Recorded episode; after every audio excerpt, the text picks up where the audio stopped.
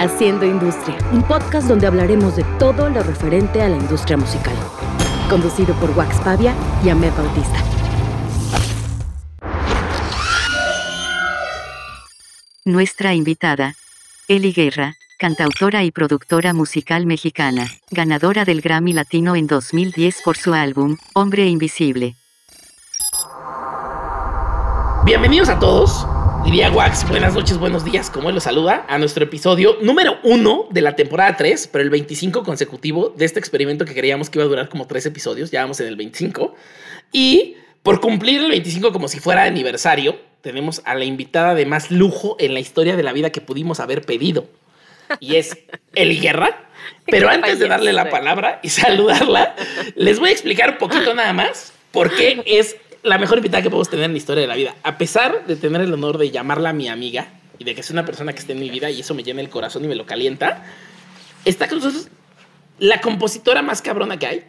Porque el día que la conocí me dijo, yo compongo canciones, compongo letras, compongo comida y sabores y compongo aromas y olores.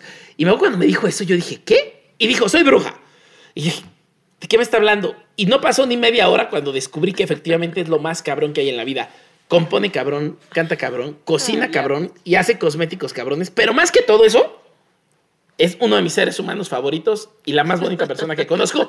Eli, bienvenida a Haciendo Industria. ¿Cómo estás? Ay, Ahmed, pues súper feliz de estar aquí contigo. Oye, traes la playera de Zion, menso. Sí, claro.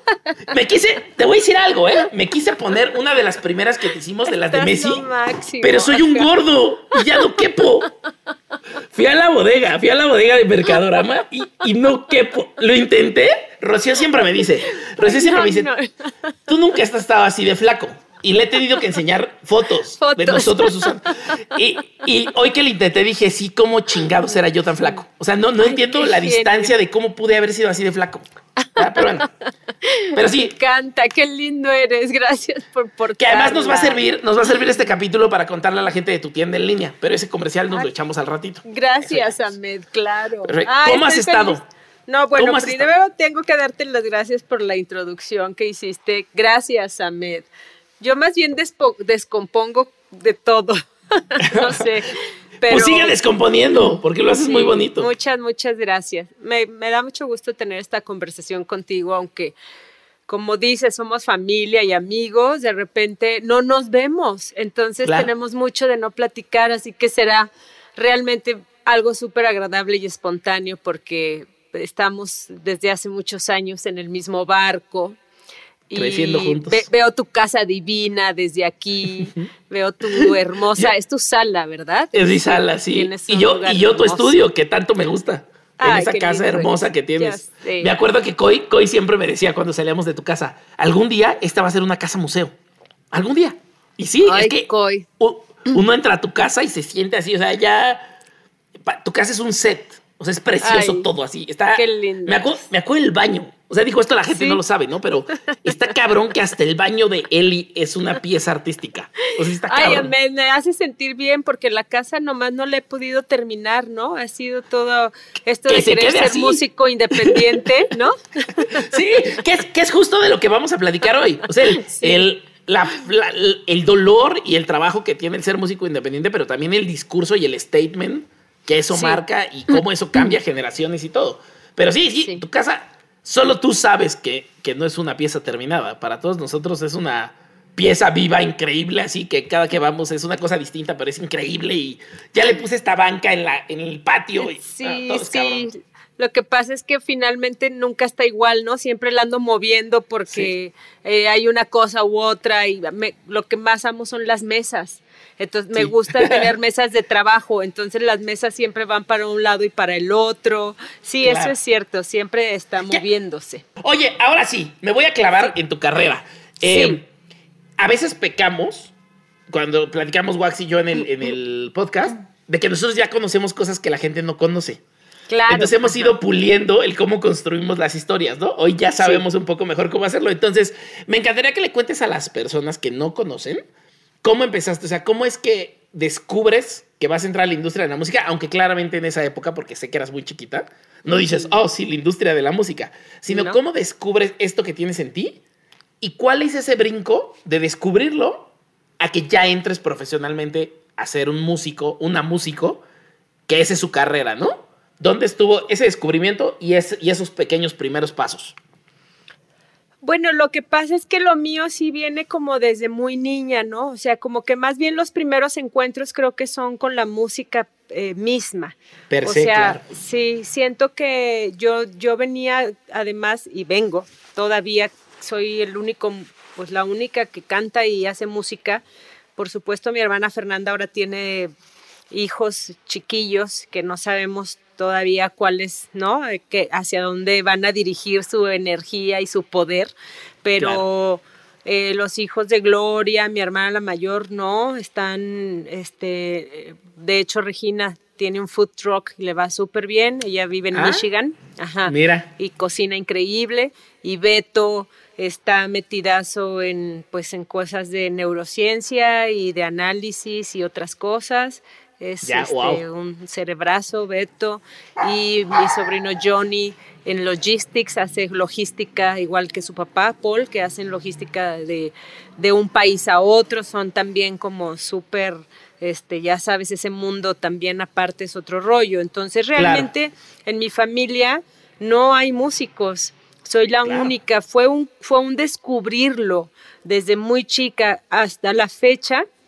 Y siempre lo digo como eh, yo pensé que me iba a dedicar a escribir prosa, ¿sabes? Claro, ah, órale. O sea, como, como que a mí me gusta leer y me gusta escribir y entonces le hacía mis cuentos desde chiquilla, ¿no?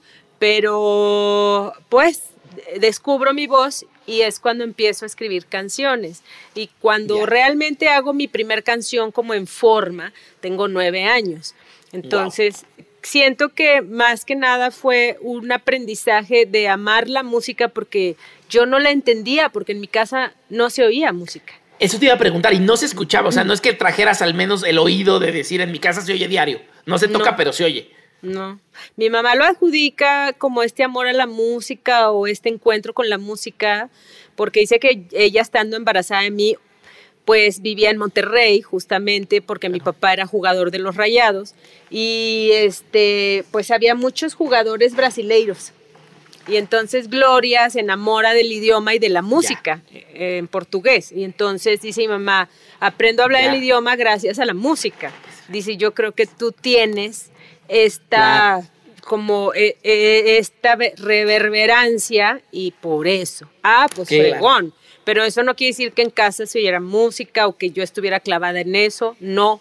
Entonces para mí ha sido como un, amor extraño el que tengo con la música, porque además pues nunca tuve clases de, nada, ¿no? Claro. En la escuela, lo típico. Y que esa es una parte bonita que quiero que la gente aprenda. O sea, hay, hay cosas en las que tienes que estudiar. O sea, si eres un cirujano, tienes que estudiar 12 años pero en las artes creativas justo eso es lo bonito. Hay quien estudia y desarrolla el talento que ya tenía y hay quien trae un talento que se desarrolla natural y eres autodidacta y aún así puede ser una carrera. O sea, no es una cosa de, ah, no, si no me enseñas tu título, no puedes componer canciones. Claro, e, es como algo muy vibrante porque la música es eso, es un poder, es algo increíble que transmite siempre algo positivo.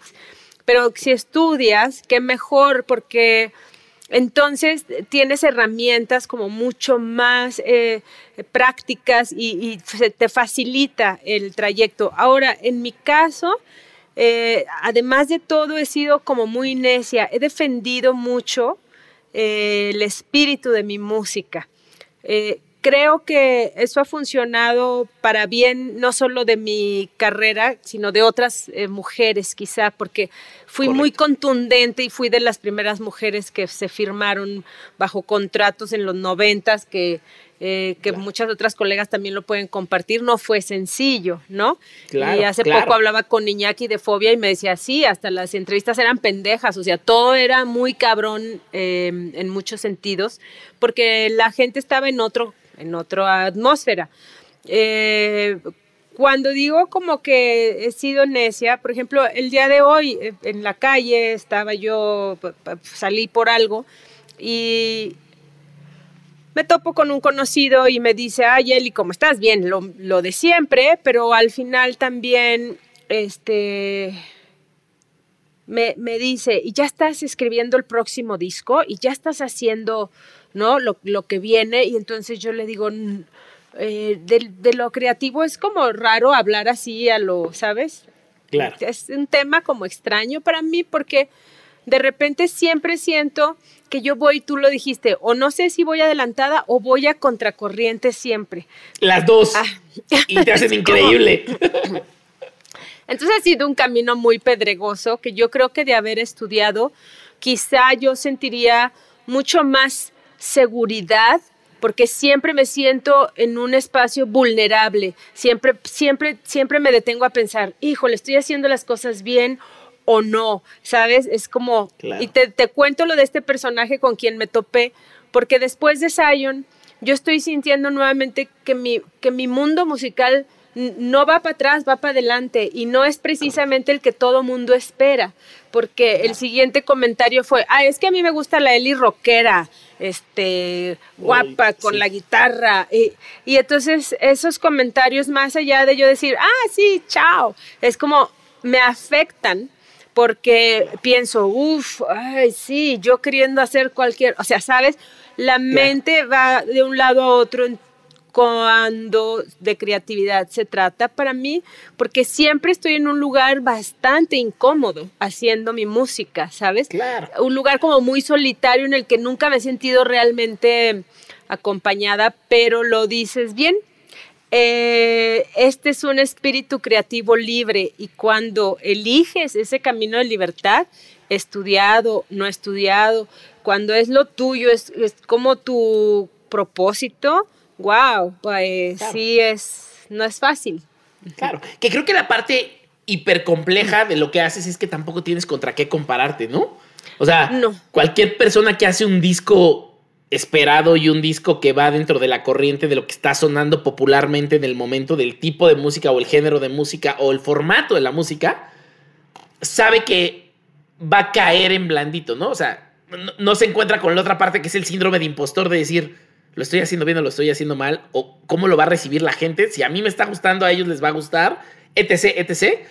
Pero creo que de tu parte esos han sido siempre los riesgos, ¿no? O sea, desde que te fuiste completamente independiente, cada obra ha sido un statement de creatividad y, de contracultura, así. Lo que sea que esté sucediendo en la radio, tú ni siquiera lo escuchaste para empezar. Ajá. Y tú decidiste tu camino porque hubo una cosa que, hubo una, una, llama que se prendió, que te inspiró y decidiste construir sobre eso una pieza. Que creo que esa es la diferencia. Creo que tú haces unas piezas conceptuales grandes en lugar de hacer discos. Es como curioso porque siento yo que debido a que nunca estudié y que no tuve también como una relación comercial con la música, o sea, no, por supuesto, me interesa ganar dinero porque es la forma en la que nosotros podemos proveer a, sabes, a la, ahora sí que a nuestro espacio, pero seguir haciendo música. Ah, la realidad es que ha habido como un compromiso como muy sólido de realmente expresar lo que ocurre a mi alrededor. Es, es casi como, yo podría decir, te guste o no lo que yo hago. Eh, finalmente sí es una, eh, es una exposición artística en muchos niveles, porque, no, porque no solamente buscamos una fórmula, sino que la vamos inventando y al mismo tiempo estamos queriendo explicarla visualmente, lo hacemos todos los músicos, todos los músicos hacemos la portada de un, de un disco, o sea, todo el mundo lo buscamos, pero de repente hay demasiada sinceridad y demasiada enfoque en eso y aún estando firmada, eh, se defendía todo ese trabajo. Y fue duro porque en las disqueras siempre hubo el comentario negativo, el, la poca tolerancia. Entonces siempre fue eh, demostrado que, ok, te firmé, pero me arrepentí, ¿no? O sea, estas cuestiones. Pero creo que esto ha hecho que también hoy en día, casi a 30 años de carrera, pues sigamos siendo alguien que nos llaman para todo. ¿no? O sea, que hay como una credibilidad y hay una base muy poderosa que, ha hecho posible que mi carrera siga sólida. ¿Te acuerdas de algún caso con la disquera? Hoy en la mañana estaba platicando yo el caso de Deftones con unos amigos, ¿no? De uno de los grandes sencillos de Deftones, que es una canción como de new metal, donde él rapea y la música es muy fuerte. Fue porque la disquera Maverick, que era quien los firmó, llegan a su tercer disco y ellos dicen, pues ya no queremos hacer tan rap core y guitarrazos y gritos y rapeos, ¿no? Tenemos ganas de hacer cosas más hacia The Pitch Mode y The Cure y Stone Roses, que es lo que nos gusta pero con guitarrazos y con gritos, pero queremos ir para allá. Y los güeyes así los putean durísimo en la, en la escucha del disco. Dice, pues es que no hay un sencillo, es que no hay un sencillo y tal. Y el güey le dice, es que si quieres que te haga un sencillo, te lo invento ahorita. Claro. O sea, los sencillos que suenan ahorita se hacen en tres minutos, una porquería. Y el güey rapea en ese momento sobre una pista de una canción muy down que tiene el disco y se vuelve el sencillo de venta de millones. Entonces se voltea después y le dice, ¿ves lo que te dije? O sea, si yo quisiera hacer música fácil, me sale. No quiero hacer música fácil. ¿No? Que me imagino que eso pasó con Radiohead en el OK Computer y así. ¿Tú te acuerdas de un caso donde hayas estado con la disquera y que te jodieran y jodieran con algo y al final claramente tú tuviste la razón? bueno, lo que pasa es que como que hablamos además tú, lo que me gusta es que tú siempre traes así como una oleada internacional a todo y se agradece mucho como que mm, no este, tienes este como mecanismo malinchista. y, y, tampoco tienes un mecanismo en el que, en el que, bueno, recuerdo cuando pusiste en, en, el museo todos los artes que has hecho, ¿no? Y que estuvimos juntos ahí dando el banderazo. Y que fuiste nuestra madrina. ¿Y quiénes fueron tus padrinos? También. Eh, ah, bueno, los James Brothers. Los James Brothers de Seattle. Sí. Exacto. Sí. ¿Sabes? O sea, como que tú buscas estas mezclas, lo cual agradecemos mucho. Claro. Ah, sí, sin embargo, sí creo que en, en, en México ha sido muy difícil romper como ciertas culturas. A mí me ha tocado romper casi siempre a través de estos casi 30 años con muchas cosas. En un principio cuando me firman, eh, pues creían que yo debía cantar canciones románticas. Claro. ¿no? Porque eras mujer, ¿no? O sea, ah, es mujer. Y aparte, pues en ese momento había, eso era, ¿no? Las, las ventas. El mainstream, claro. Ajá, eso era, era escuchar Amanda Miguel, este... Ana Gabriel. Ana Gabriel, no sé, fíjate, creo que todavía vino después. Ah, este, no sé, no, no, no sé, me refiero porque seguramente como compositora ella ya estaba trabajando eh, ahí, pero um, Yuri, ¿sabes? Yuri, claro. Bueno, a, lo, a lo con María Conchita Alonso, a lo que voy, es como que de repente te ven y dicen, sí, vamos, o sea, romántico el asunto, pop, y estás guapona, y ¿no? Claro. Entonces, eh, tú dices, ¿recuerdas alguna anécdota? Recuerdo un chorro, Ahmed, porque, porque hasta hoy día estamos contra todo eso, ¿no? O sea, contra lo que ocurre en la industria. Y en México de repente se arraiga mucho porque además México en Latinoamérica es una plataforma importantísima, así que aquí llega pero todo mundo, ¿no? Todo mundo. Ajá. Me acuerdo de muchos momentos en los que yo creo que siempre he tenido la razón, aunque... Em, aunque también puedo comprender la otra parte, ¿sabes? Pues esto es un negocio, Eli. Se trata de, de que todos ganemos. Y mi carrera nunca ha hecho que otros se vuelvan ricos, esa es la realidad. Ni nosotros, pero hemos podido romper en diferentes momentos con lo que ocurría en la industria. Entonces, por eso me atrevo a decir, no sé si es, he tenido la razón, pero hemos podido trascender al hecho y hemos abierto puertas para otros, ¿no? O sea, mi primer disco fue un disco que para mí eh, a lo mejor no significó eh, estar en, un lugar como en el ojo de todo mundo, pero sí, sí abrió una puerta en la que eh, se pudo descubrir que una mujer que viene con su guitarra y que quiere cantar sus canciones y que por qué no luce bien también. Claro, claro. ¿Sabes? Van juntas. Van juntas con pegado, ¿por qué no? O sea, era. Y además de todo. Eh, a mí me pedían un cover, canto un cover, canto un cover, y entonces yo decido cantar Júrame. ¿Sabes? Ah, bien. Ah, no, eso no me lo sabía, por ejemplo.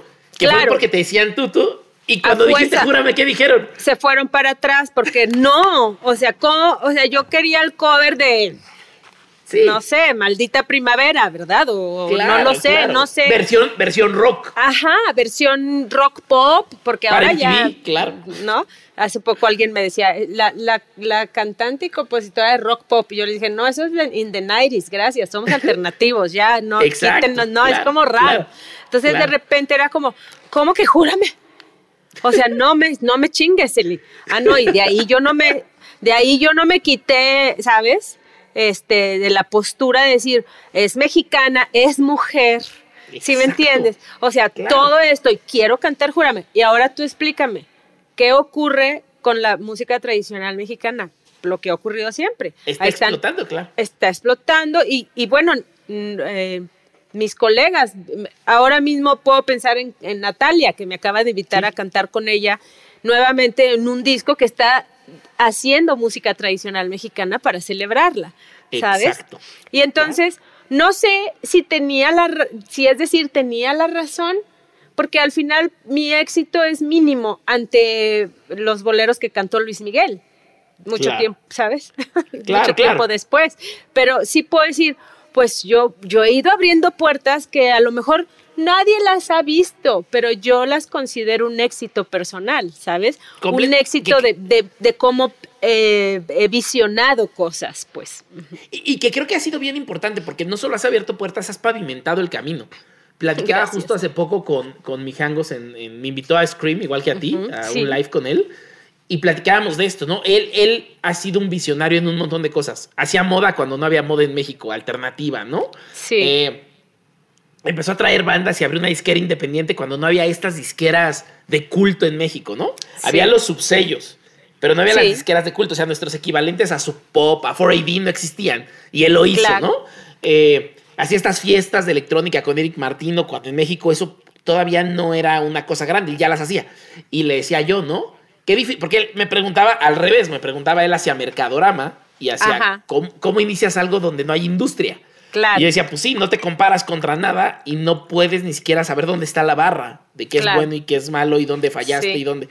Y entonces le decía que al menos nos quedamos con un, gusto que es, no nos quedamos con la gloria y con el dinero, pero nos quedamos con el gusto de que el molde se rompió y otros pudieron entrar a hacer una industria, ¿no? Claro. Yo te lo he dicho 500 veces, pero hoy te lo quiero decir en público. O sea, yo para mí no veo las carreras de actuales compositoras y cantantes como Mon, como Carla, como Jimena, como un poquito Natalia, Natalia también un poquito, pero todas ellas, más las que vienen en la nueva oleada, que viene una nueva oleada gigantesca, no tendrían cabida si tú no hubieras roto el molde tanto. Si tú no hubieras sacado videos, si tú no hubieras hecho conciertos brutales, que ahorita nos vamos a clavar en el tema de los conciertos y la forma en la que los conceptualizas, pero eso que decía yo de que haces piezas conceptuales es genuinamente cabrón. O sea, mientras tu disquera estaba pensando en vender discos, tú estabas pensando cuál es el siguiente paso de la reinvención. Y como el día que me invitaste con Herminio a escuchar por primera vez Zion, ¿es Zion o Sion? Es, eh, es lo mismo porque Sion es español, Zion es inglés. Va. Y entonces cuando me invitaste a escuchar Zion, que yo estaba conmovido y me, y me, y me movía las entrañas y me hacía cosas, yo me acuerdo, lo primero que te dije fue, encuentro esto más cercano a FKA Twigs y a cosas que a veces está haciendo Sia o Björk o estas cosas conceptuales y visualmente me lo imagino como la fura del Sbaus y, y fuerza bruta y estas otras ondas que son de performance. y entonces cuando yo te tengo que explicar hacia la gente siempre pienso, ella está, o sea, cinco generaciones adelante, pero además ella ya entendió lo que nosotros no hemos entendido todavía, ¿no? No me imagino un disquero que tiene una maleta con billetes y que obviamente lo contrataron para meter 10 y sacar 20. O sea, tampoco es culpa del güey, ¿no? Él, es su chamba. No, no lo hicieron un ente sensible, ni un ente vendedor, lo hicieron un ente cobrador y multiplicador. Pero, entonces, cuando veo esas cosas pienso, pues sí, o sea, probablemente en lo financiero hoy porque tiene que caer en algún momento. En lo financiero hoy no ha habido toda la abundancia posible, pero en lo trascendental y en la autoridad de haber hecho algo que cambió la historia, ya lo hiciste. Gracias, Ahmed. La realidad es que uno mide la vara del éxito en el mundo, pues es eso, ¿no? Cuánto vendiste, cuánto quienes te conocen, cuáles son las relaciones que lograste tener. ¿Cuántos followers tienes? Claro, ajá, ahora, ¿no? Yo la realidad es que soy muy mala para todo eso. No sé hacer bien, este, a pesar de que lo que decíamos, uno busca a la familia en, en estos intercambios pero la industria también es como muy cruel porque si te tengo que quitar la chamba, pues te la voy a quitar, ¿sabes? Y como que nosotros nunca hemos tenido ese espíritu. Hablo en plural porque hay un equipo también que me ha apoyado siempre, ¿no? Y tú, entre ellos, y tú lo sabes, tú sabes, de repente, este, tú sabes que yo me he negado a muchas cosas porque no creo que, que construyan de manera positiva en la industria, estoy en, contra de, muchas cosas como se han llevado a cabo y estamos hablando a lo mejor de tres décadas que llevo eh, pues en la industria y cómo en cada una de ellas he luchado en contra con muchas cosas y he dicho no a muchísimas cosas. Entonces, eso cierra puertas, eso no hace buenas relaciones, eso, eso crea que de repente, eh, bueno, eso crea una atmósfera distinta pero he tenido también suerte porque si volvemos al, tenías razón, Eli, bueno, algo de razón había en, en toda esa lucha eh, y que se, que se, entonces se coloca en un lugar especial. Eh, hace poco cumplí años y Beto Cuevas, muy lindo, me mandó un audio donde donde me hace mucha gracia porque es un divino, pero además de todo tiene siempre que decirme, y, esa ética, Eli, y esa convicción que tienes en la música, no la pierdas, y porque la admiro y la respeto, y me es muy tierno porque suena como, como que él siempre tiene que decírmelo de alguna otra forma, porque yo a él le he dicho algunas cosas, no, no, no a esto, no al otro, cuando sabemos que una de las canciones o de mis colaboraciones más importantes fue justamente con él y con su banda, La Ley, ¿sabes? Claro. es, como eh, es como súper lindo de repente también entre colegas encontrar esa, e, esa complicidad. ¿Por qué? Pues sí, porque la industria lo que quiere es un win, win, always win. no sé si win-win. Sí, sí, sí. sí. Ajá. Y es interesante ver que, bueno, que finalmente mi fórmula a, lo mejor ha podido ser la fórmula de otras mujeres, como tú decías. No lo sé, pero lo que sí sé es que conozco a muchas de ellas y es muy agradable coincidir y es muy agradable verlas triunfar de manera increíble y sí es muy agradable sentirme parte también del ADN de su, de su éxito.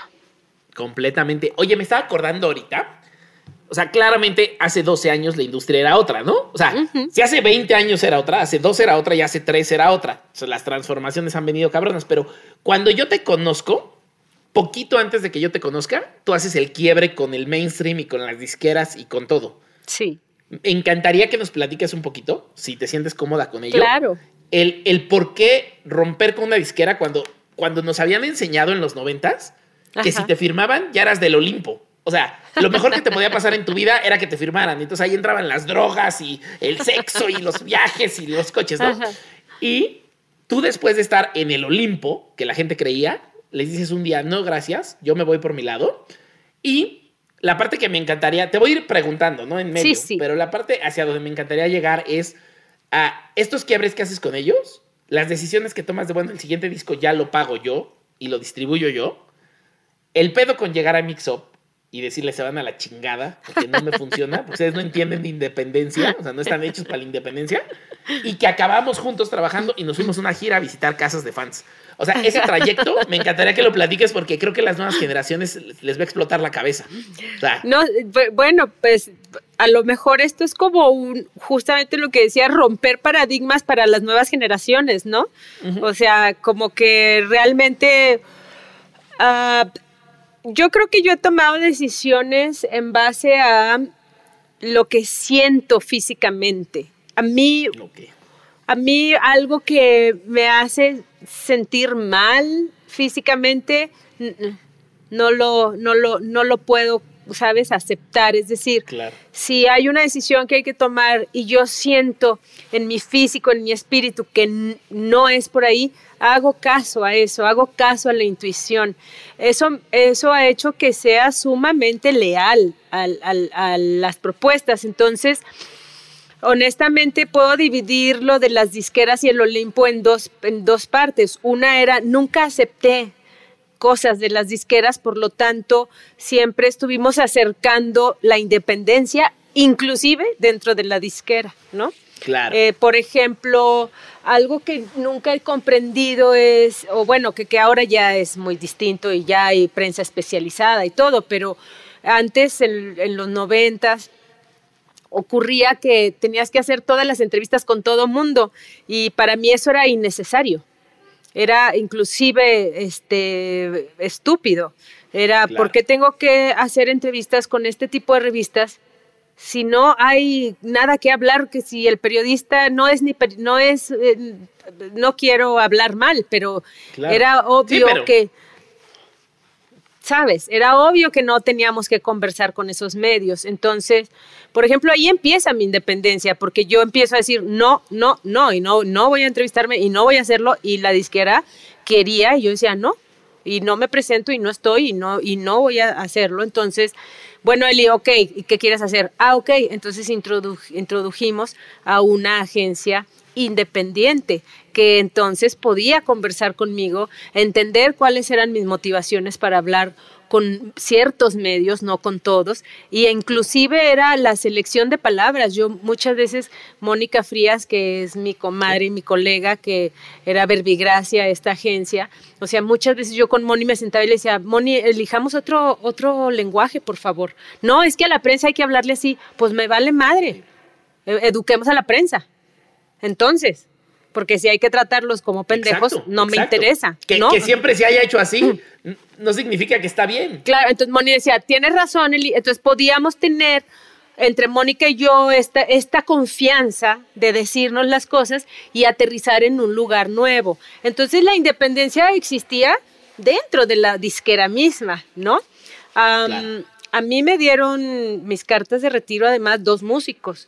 Mi primer carta de retiro me la dio Diego Herrera, Caifanes. Y mi segunda carta de retiro me la da Camilo Lara, eh, IMSS, ¿no? Entonces, estamos hablando de que yo también tuve suerte, Ahmed, porque pude seguir en el Olimpo, pero en el, en el infra. esclavizada, esclavizada y que te dijeran, no te vas. O sea, no quieres trabajar, pues tampoco trabajas por tu lado. Sí. Exacto. Había también como una coincidencia de, cordialidad, porque sí, siempre he sido rebelde con toda la causa, siempre he sido alguien que por llenar barrigas y por, y por tener esta cuestión como más acercada a la familia, pues entonces he tenido la fortuna de que aún así los grandes disqueros no me odiaban, ¿no? O sea, me querían. Ahora, odiaban mis respuestas, mis actitudes, eh, o el típico, ¿por qué, ¿por qué Eli se quiere hacer fea con ese afro? ¿Por qué Eli se quiere hacer fea? ¿Sabes? y después un Camilo Lara me tuvo que decir, te voy a decir algo, Eli, has hecho la portada clásica. Esto es un clásico, estar de espaldas con el afro. ¿Qué pinche vieja quiere no mostrar su cara en una portada de un disco? ¿Sí me entiendes? O sea, ha habido mucho muchas, muchas cosas que nos han permitido, como tú lo dijiste, pavimentar la independencia. ¿Sabes? Siempre hubo. perdón que te interrumpa. Yo creo que la portada de la Rolling Stone mexicana más interesante que ha habido en la historia es cuando sales con el mojo cuero. Que, que claro, que yo me acuerdo que Ricardo Trabulsi me dice, Guerra, este, te quitas la blusa, sí, me la quito. O sea, está, es como, es un statement, ¿no? Es una postura. Es una postura de hablar de otra forma y una necesidad. Entonces, creo que eh, eh, ese como abanico de independencia existió siempre porque hubo una lucha, una contienda siempre, hubo siempre un diálogo, hubo siempre... Eh, eh, decepción, negociación, y éxito, ¿sabes? O sea, siempre hubo como algo que, que había un drive que nos llevaba al lugar correcto. ¿Qué, ¿Qué detona? Ya no puedo estar en disqueras es porque ya no había nada que hacer allí, ¿sabes? Claro. Porque ya habíamos conversado mucho, porque ya habíamos sobado mucho este, las, eh, los modos y porque yo no iba a acceder a, hacer canciones o en ese momento no iba a acceder a hacer colaboraciones eh, con quienes no creyera que eran las colaboraciones correctas de, en ese momento. Hoy en día puedo colaborar con quien se me hinche la gana, pero porque ya hubo un proceso. Pero antes no, yo no iba a colaborar con un, no sé, no quiero decir nombres, pero no, no quería colaborar con ciertos artistas de pop o algo así porque no. No es el momento. Porque para ellos y porque para la disquera ese era el movimiento comercial correcto, ¿no? Ajá, exacto. Y es como, no, este es el momento de defender una escena donde supuestamente somos rock. Yo ni era rock, cabrón. No era rock. Y, además, ¿qué es rock? ¿Qué y además, ¿qué es rock? ¿no? Aquí en México somos unos adolescentes horribles. No, pues era como, había que defender una escena, había que defender, son mis canciones, soy una mujer que escribe, soy una mujer que, ¿sabes? Que goza escribiendo mis canciones, que gozo en el escenario cantando mis canciones, ¿sabes? En, e, en ese trip había que defenderlo en ese momento. Y claro, cuando viene ya eh, la necia total es cuando yo digo, mm, mm". y además de todo con un disco que yo estaba creando antes que la música, lo visual. Sí. Antes. Uy. Ajá, uy, una disquera dice, yo me dedico a vender tu música, no tu pinche portada del disco, Eli, ¿no? Claro. Entonces, para ellos esto era inconcebible, porque yo estaba haciendo el arte del disco antes que, la, que tener la producción lista. Claro. Entonces es como, porque no, no, allí ellos entran en muy buena razón, porque veníamos con más de un año y medio Qué bueno. eh, discutiendo una firma de contrato porque yo no quería firmar lo que ellos querían, el, mi contrato ya se había vencido, yo no quería firmar y entonces eh, Juan de Dios Balbi, quien era mi manager en ese momento, quiere que conciliemos también con un buen contrato, así que él y Josué Orduña me ayudan a estipular un contrato con el cual yo me sintiera cómoda, pero la disquera iba y venía. Y en ese inter yo estoy haciendo las fotos del disco con este con el dinero de la disquera, por supuesto. Y este, y hay un gran equipo, está Héctor Galván, están las hermanas Franco, está Ricardo Trabulsi, está David Franco haciendo, ¿no? Está Pinche Dream Team. sí, Aldo Rendón, o sea, yo quiero ser mitad yo, mitad animal, los animales venían a los estudios, se fotografió todo. Sí fue un trip heavy, y este y la disquera se da cuenta porque estoy pagando esto, no tengo al artista firmada, no lo, no lo quiero hacer, así que me dicen, Eli, vas a pagar tú tus chingaderas, dinos qué quieres hacer, yo no quiero estar contigo. Y ahí eh, existe el momento clave para desprenderme de todo, inclusive eh, de mi amado Juan de Dios Balbi. Ahí yo digo, es este el momento de, dar las gracias a, todo mundo porque tampoco nos fuimos peleados, pero ellos mismos caen en cuenta, ¿por qué te estoy pagando unas pinches fotos si no tengo el disco siquiera? ¿No? Claro. No quieres firmar mi contrato, ¿qué chingados es aquí? Entonces, y yo traigo un manager en chinga queriendo firmar un, un contrato que, inexistente para una disquera, o sea, que no lo quieren. Entonces fue el momento ideal para despedirme de todos, porque yo también venía cansada de cuestiones editoriales, por ejemplo, que ese es otro tema, ¿no? Como también muy profundo en el sentido de que... Digo, nos vamos a echar, nos vamos a echar seguro un episodio de eso completito, porque esa es una clase que les va a dar, pero me encantaría que, que lo sobes tantito para que la gente mm. entienda a lo que te refieres. Sí, porque cuando tú eres compositor, pues entonces tus temas tienen que pasar por una entidad que es una editora y cuando tú eres un intérprete pasas por otra entidad que es la disquera, ¿no? Entonces la disquera paga la producción de tu disco, es decir, los arreglos, los músicos, el estudio, todo esto, pero la editora lo que hace es que sea posible que tus canciones se expongan al público y debido a que ese vínculo tiene que existir, esa entidad debe existir, pues ellos se llevan una tajada de ese dinero que te corresponde a ti, pero casi siempre pues es mayor tajada para ellos que para el que escribe. Entonces yo tampoco estaba de acuerdo con todo eso, así que en ese momento puedo decir chao a todo. Y este disco que tuviera un nacimiento totalmente independiente, es decir, que Homie Company asumió esta doble identidad, asume la entidad de proteger la producción del disco, y asume la entidad de proteger las canciones del disco. Entonces, em, pues desde entonces somos editorial, sello discográfico y nuestro propio management, ¿no? Claro, porque además esa es una cosa muy cabrona de ti, ¿no? O sea, has invitado a todo mundo a colaborar y has invitado a los güeyes más cabrones. O sea, ahorita nada más dice el Dream Team de diseño del arte del disco. O sea, nomás eso. Falta el Dream Team de los eventos en vivo, falta el Dream Team. O sea, es una locura lo que haces y me fascina. Pero justo tú eres la que toma la última decisión en todo. Pues más que eso, yo lo que siento es que em, tengo la fortuna y siempre le he tenido como de trabajar con gente creativamente activa y con deseos también de una industria distinta, ¿no? Empecemos por los músicos con los que he trabajado toda mi carrera, con Hernán Hedge, con Nicolás Antela, con Ezequiel Jaime, con Demián Galvez, con Aaron Cruz, con Miguel Ángel este, Hernández, ¿sabes? Con Miguel Hernández. No sé si es Ángel, ya ahorita le puse el Ángel de... Con Mike Hernández. con Mike. con Pancho Lelo de la Rea. O sea, de repente son músicos comprometidos que quieren realmente transformar también su entorno.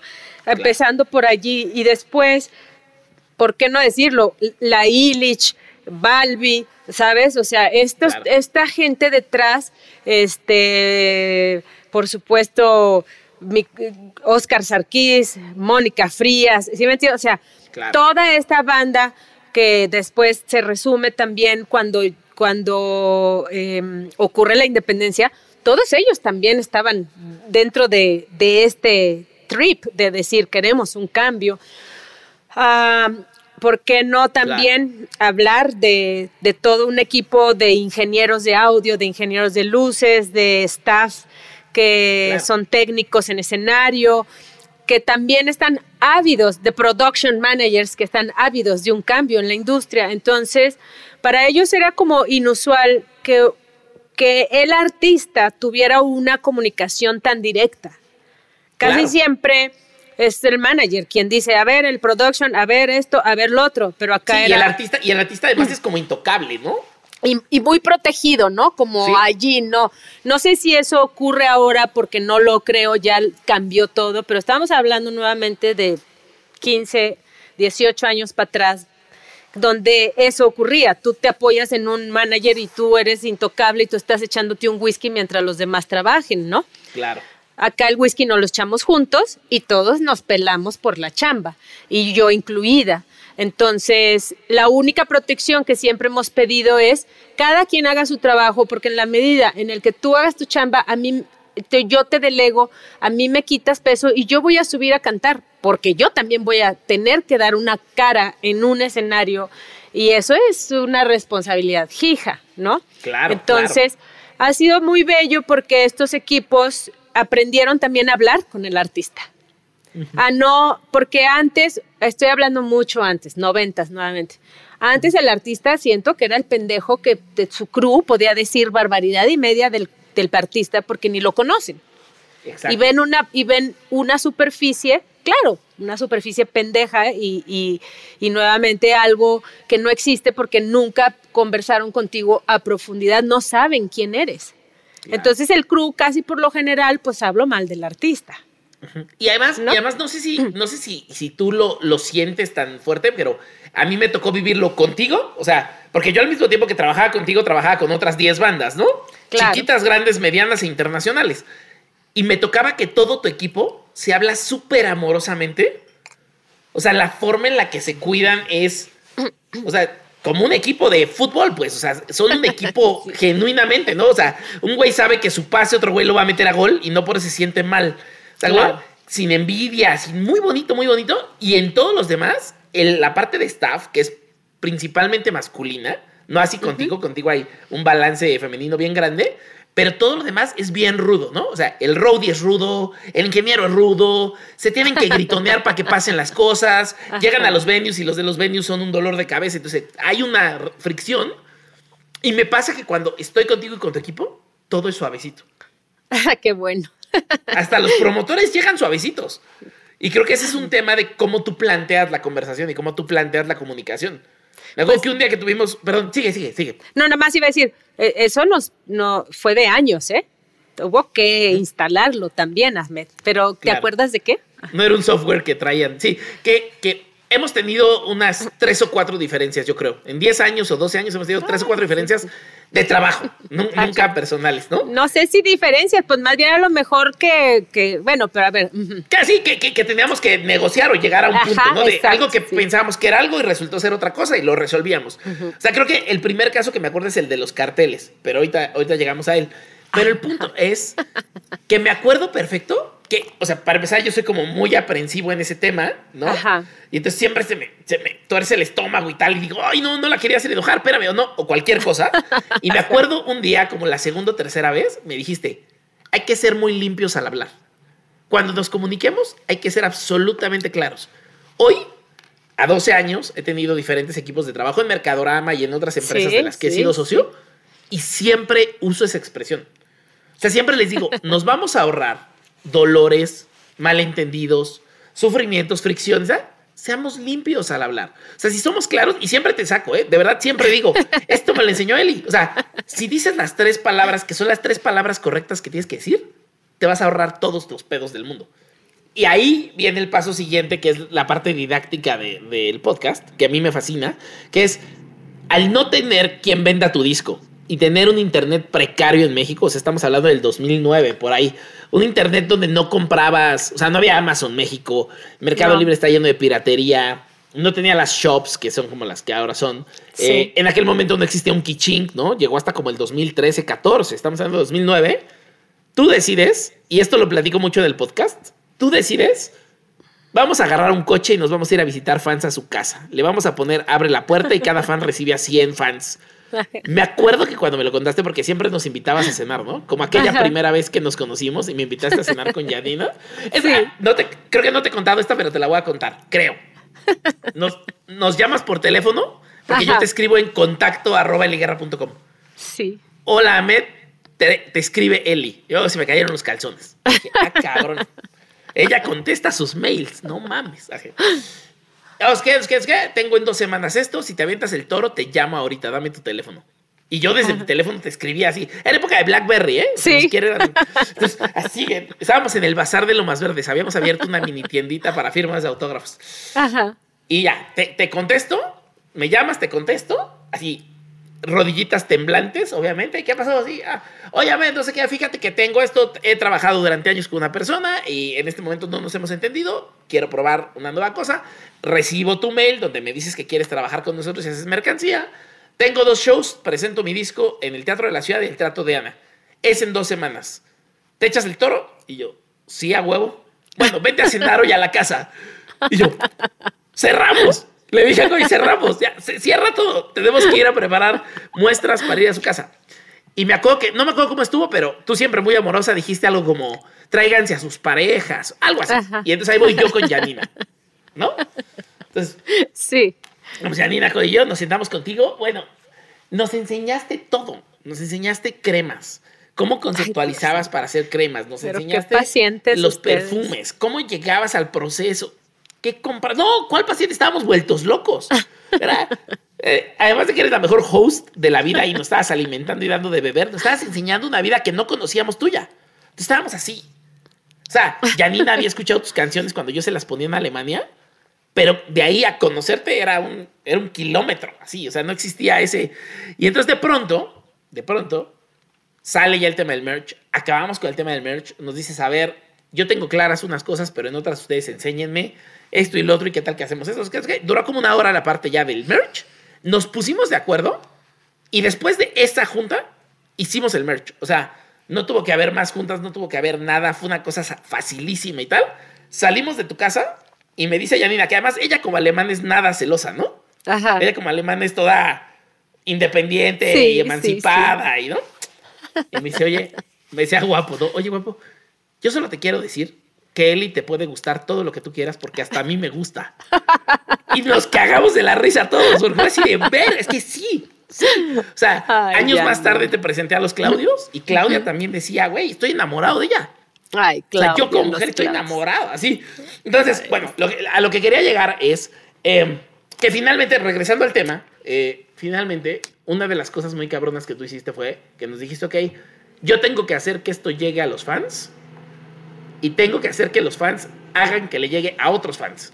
Entonces, todo lo que podamos hacer para que nos ingrese algo, pero a la vez hacer un fan service, o sea, a la vez que esto que se lleven sea una cosa que los vuelva locos y los haga felices, lo tenemos que hacer. Y entonces fue la primera vez que trabajamos con una banda. Ya todas las veces que trabajamos eran muy libres y, nos entendían y nos hacían caso y trabajamos muy bien.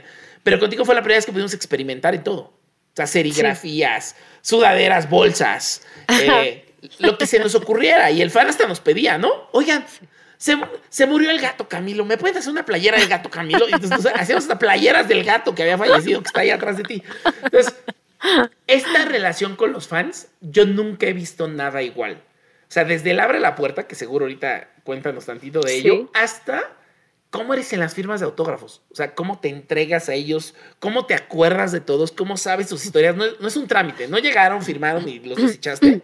Hay toda esta relación de comunidad que creo que ya no existe. O sea, hoy con las redes sociales se están formando nuevas comunidades, ¿no? O sea, los, los, verdaderos clubes de fans Claro. Eh, no como un trámite, sino como una verdadera comunidad que se ayuda. Y, tú creo que lo has entendido desde antes y lo has construido 20 años antes que todas las demás bandas. Platícanos un poquito de eso, por favor.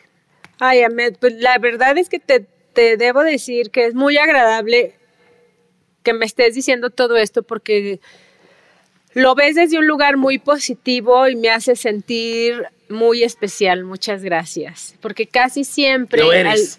Gracias, Ahmed. Casi siempre en la industria todo esto que yo quería construir era negativo. ¿Sabes? Era negativo que yo tratara a un fan bien y que le diera un espacio. Si estoy notando que el chico o la chica viene con algo de carga, si lo estoy presenciando, ¿por qué no atenderlo? ¿Sabes? Claro. tengo la fortuna de que nuevamente hay un crew que me empieza a conocer y protege también eso y lo, y, lo conlleva.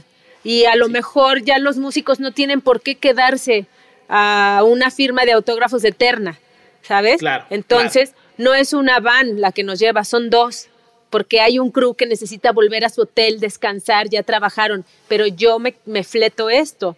Y Lich y Paula, siempre, ¿no?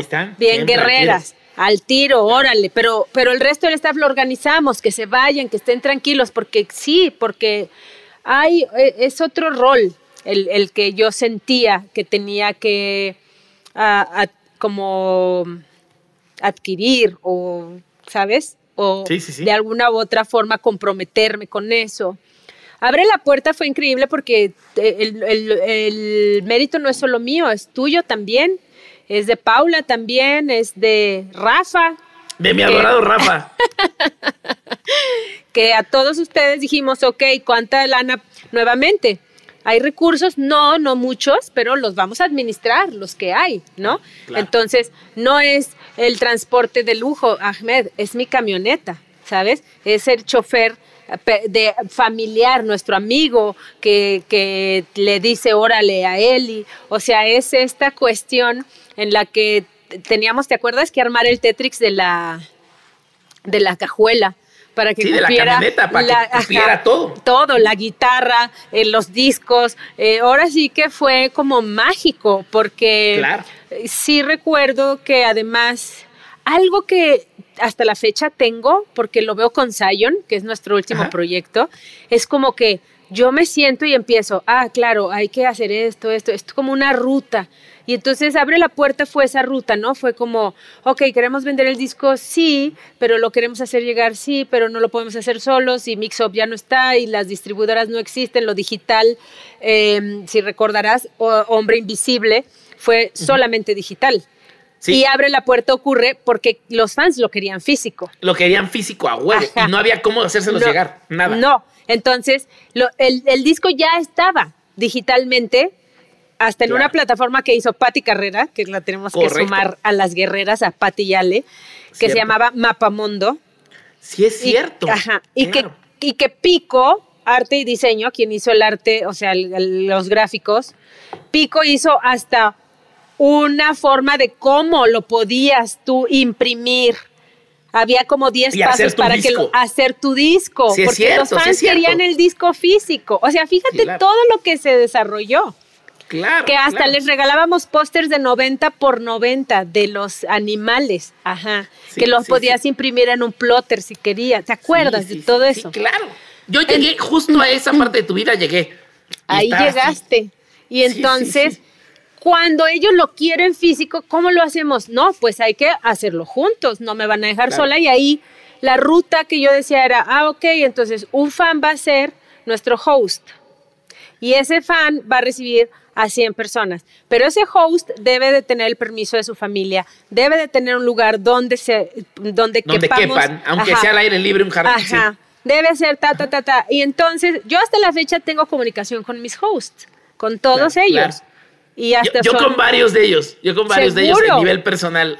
Sí, claro, porque estamos hablando de que nos recorrimos todo el Bajío y luego nos fuimos todos hasta la costa, o sea, hicimos recorredera. Todo el país. O sea, si hay músicos que estaban en ese momento siendo fans y eran muy chavitos, les cambiaste la vida. O sea, Ay, gracias, Que, que ya, ya estamos llegando casi al final. Te quiero, digo, por mí, echémonos siete horas y siete episodios. Pero eh, una, cosa que te quería contar es, cuando descubrí, yo entré muy tarde a Taylor Swift, muy tarde. Dejó el country, llegó al pop y yo llegué muy tarde a ella. Pero cuando llegué a ella, que además luego te mando sus escritos porque es inteligente, está muy cabrona. Sí, sí. Eh, lo que, o sea, lo que escribe sobre música y lo que escribe sobre la industria y tal. Pero en un disco que yo me compré, me lo compré en iTunes en aquel momento y venía la versión extra que tenía unas canciones extra ahí agregadas, ¿no? Y eran tres tracks donde explicaba cómo hacía las canciones, o sea, cómo las compuso y a partir de qué invitó a quién para hacer qué. Entonces, por ejemplo, así, me mandaron este riff de guitarra. Y entonces, sobre esto, sonaba los noventas y yo decidí hacer una canción así. Y todo el track dura tres minutos y te explica todo y cómo de paso A a paso B. Y luego otra, esta yo llegué específico con un verso y se lo dije a mi productor. Y el productor me dijo, a ver, déjame le meto un piano y entonces llegamos a esto. Y la tercera, llegaron conmigo tal cual, con, con una base rítmica que ya habían creado unos productores. Que espérame, espérame, eso me suena a y la compuse encima. Y ahí, al hilo, así al aire, me lo fui improvisando. Entonces, cuando yo veo esto, me hizo acordarme un chingo de cuando me contaste cómo hiciste Hombre Invisible. Creo que el cómo hiciste Hombre Invisible conceptualmente hablando y luego cómo hiciste Zion son dos cosas que quien no te conoce al escucharlo le vas a volar el cerebro. ¿Nos puedes compartir esas dos historias, por favor? Claro. Pues eh, supongo que hablamos como de esta sensación de decir, quiero crear un concepto en el que la, fuerza masculina eh, venga de afuera, ¿no? Porque algo que siempre se me daba muy bien eran estos cambios del cabello y esta necesidad de cambio constante que, que ocurría en mi música, pero entonces como yo sentía que no había una reverberancia, entonces tenía que hacerlo físicamente a la cual Juan de Dios siempre el pobre sufría muchísimo, que, que fue un manager siempre muy eh, dedicado y él, él, él, siempre apoyando como estas cuestiones, eh, que pobre porque le tocó esa década también en la que fue más difícil todo. El pobre con mis cambios físicos decía, pero ¿por qué? ¿No? O sea, ¿qué pasa él? Pero en Hombre Invisible yo lo que intentaba era explicar entonces esta fuerza masculina que elegí a músicos hombres que admiro para que me enviaran una algo, una secuencia armónica eh, de la cual yo pudiera prenderme y empezar a escribir mis canciones. era difícil porque yo les escribí una carta, yo no quería hablar con ellos porque yo no quería hacer una colaboración. Eh, yo no tenía ganas de caer en el hagamos el dueto o hagamos la canción juntos. No, yo no Esa parte no me la sabía. Esa parte no me la sabía. Qué interesante. Ok, ajá. O sea, yo no quería verlos. Yo, es más, no quiero ni ser molestia, ¿sabes? No necesito verte. Te mando una carta. Y ahí le doy a Balbi el crédito y la gratitud, porque Balbi se las entregó en la mano a cada uno. A cada uno. Sí. Madre, eran 12, ¿no? Y muchos más porque otros no aceptaron. Ah, Por ejemplo, Dexter, no aceptó. Ah. Muy Qué bueno. Sí, muy lindo. Qué bueno. Gracias. Cerati, Cerati no aceptó. Ajá. Ay, pinche Cerati inmenso. Pero por ejemplo, a Gustavo Santaolalla se la dio en la mano, a Juanes en la mano, aparte escrita por mí, ¿no? Claro. Para mí era como importante explicar el concepto de una forma que se sintieran despreocupados. No necesito ver a Eli, no necesito ponerme a escribir, a lo mejor es chiflar. Listo, ahí está tu secuencia armónica, Eli. Y así fue con cada uno de ellos. Y me llegaba ese material y entonces yo lo empezaba a transformar en en las charlas que pude haber tenido con ellos, en la cercanía que tenía eh, con cada uno de ellos y de qué forma. Por ejemplo, Horacio Franco me mandó una flauta así como es él, vibrante, rebuscada, rápida. Ajá. Y pero cuando nos vimos un día y desayunamos, Gusta, este Horacio me platicó de la muerte de un ser querido y fue como me impactó mucho y entonces decidí bajarle toda la velocidad a lo que él me había enviado y escribirle en tu funeral. Así que, claro, cada, cada pieza tenía su ADN, por eso el disco se llama Hombre Invisible, y por eso los animales eran machos y queríamos que se vieran. Tu mujer. Claro, y queríamos que se viera este, los genitales de los animales, porque queríamos traducir esta idea y explicar que eran grandes hombres que pudieron apoyar a una mujer sin ser vistos, ¿no? Y eso fue. Y así fue. Qué increíble. ¿De quién es Colmena?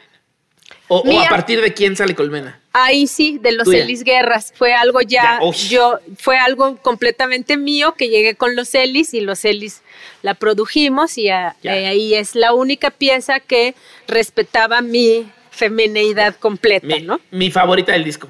Mi favorito del disco.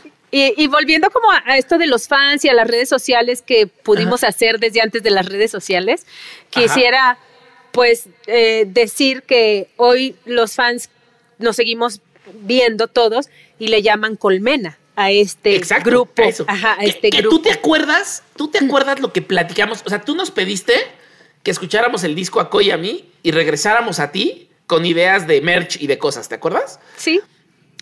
Y Colmena, no sé si tú te acuerdas lo que los tres dijimos, porque tú también lo decías, en ese momento como decíamos, esta canción pareciera que no es como radiable, completa, ¿no?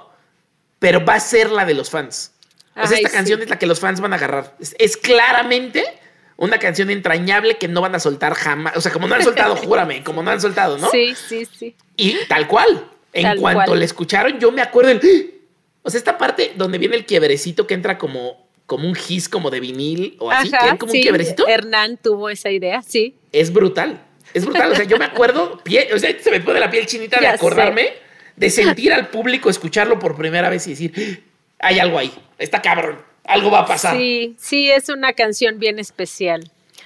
Sí, Ahmed, pues lo dices bien, es construir, ¿verdad?, el propio mundo y respetarlo y mi papá dice que mi música va a ser pues mucho más aceptada cuando yo ni siquiera esté aquí.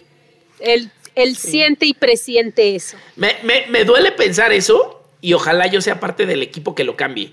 Yo Gracias. Siempre lo pienso, o sea, siempre lo pienso. El, un día van a voltear y van a decir, ¿cómo chingados no estábamos viendo esto?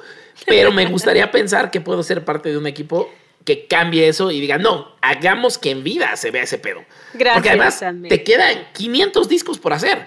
O sea, platícales, platícales un poquito de Sion y el, y el proceso, Zion, perdón, Zion, el proceso atrás de decir, yo ya no quiero usar ahorita instrumentos y lo voy a usar en mi voz, todo es mi voz. Sí, hubo una necesidad, hubo como un quiebre en el que eh, considero que vas cumpliendo años y que tu como tu environment musical también de repente empieza a tomar otra forma y como que decidí respetarla porque era o seguir la, seguir la iniciativa de hacer canciones como un compositor las hace, que es eh, te, te, sometes a, a estudiar el momento en el que estás, quizá yo siempre he dicho que somos grandes observadores, que no vamos a morir en vano porque lo que observamos lo retratamos en nuestras canciones, ¿sabes? O sea, todo esto de repente que me gusta mucho y que seguramente va a volver a mi, a mi espíritu creativo, pero en algún punto sentí, tengo que romper con eso fuertemente. Y la única forma era no mirando afuera, sino mirando adentro. Y adentro era mi voz, era, es mi voz, es mi voz la que tiene que ser protagonista.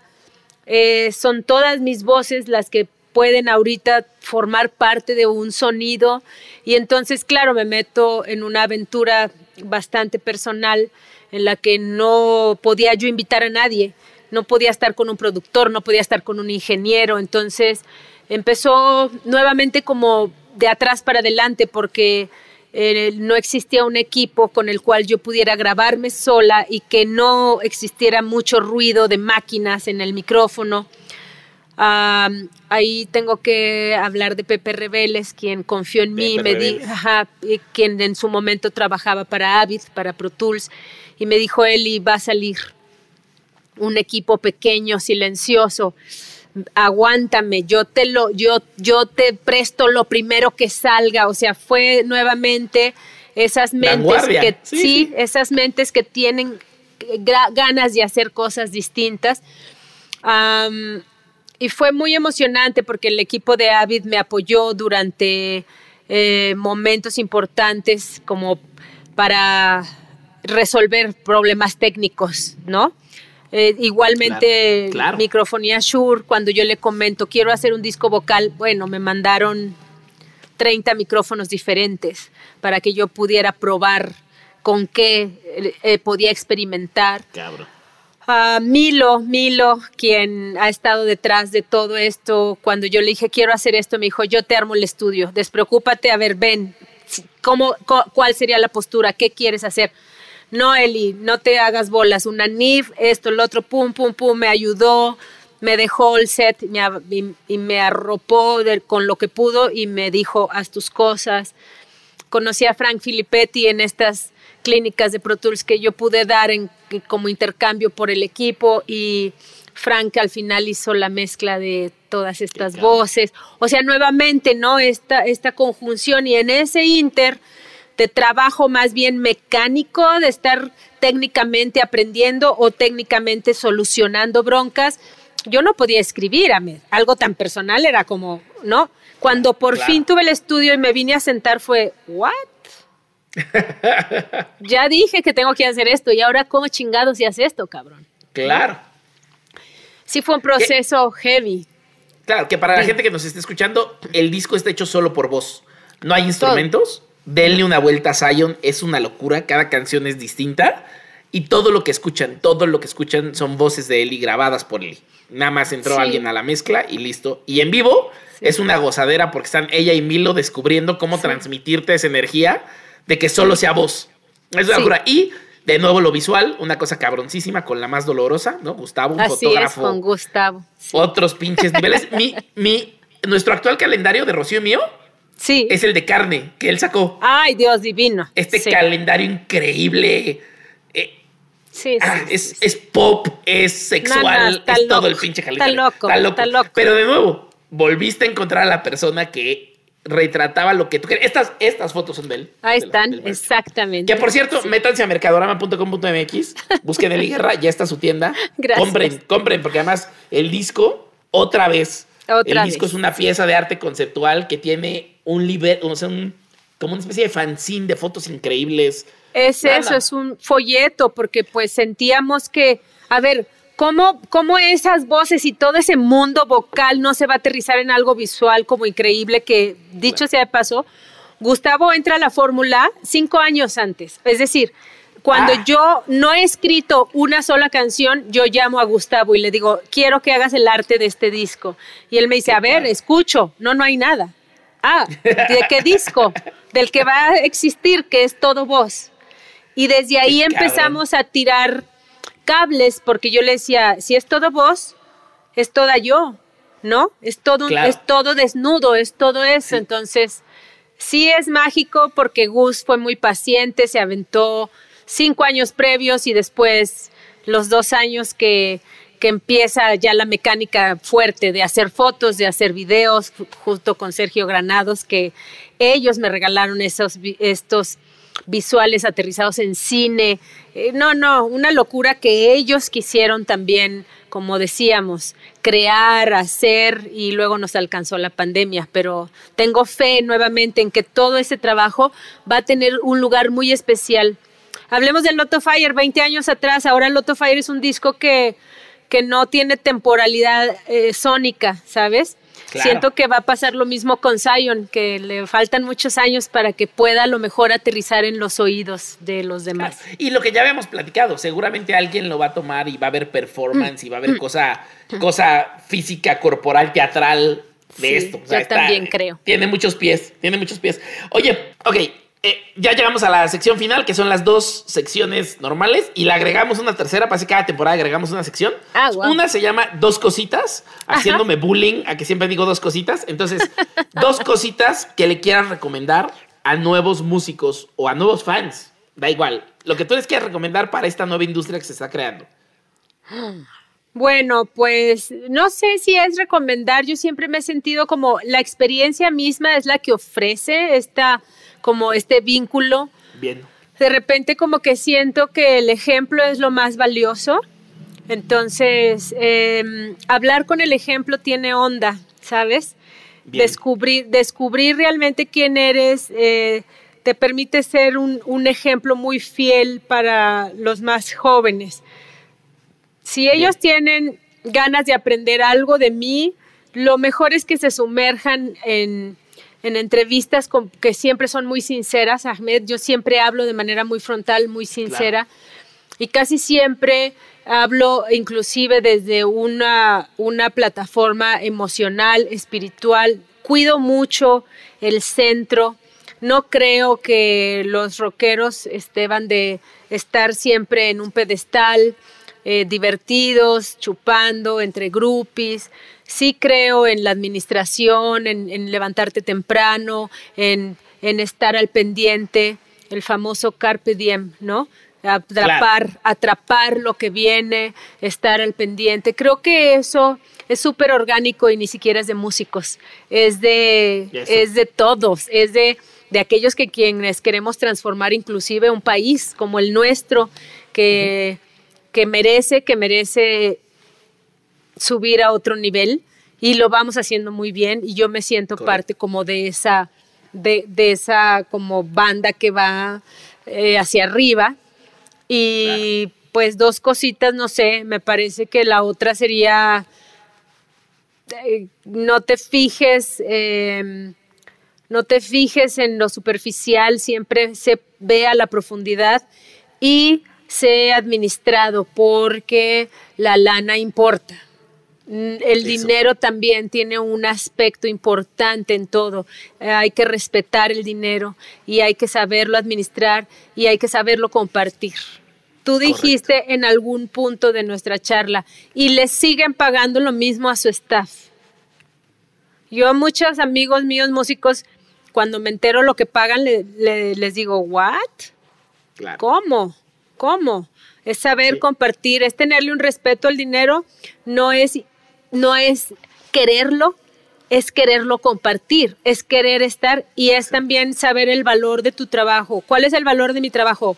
Ahí está una matemática para saber cuánto cuesta la hora eh, eh, laboral. Es decir, yo sé cuánto cuesta una hora de mi trabajo. Y eso lo debe de saber todo el mundo, ¿sabes? Para saber cobrar y cobrar justamente, no over, no para abajo. Esas cosas del dinero son bien delicadas, pero creo que entre más joven la aprendas a respetarlo y administrarte y a ganarte ese dinero es mejor. Me encanta.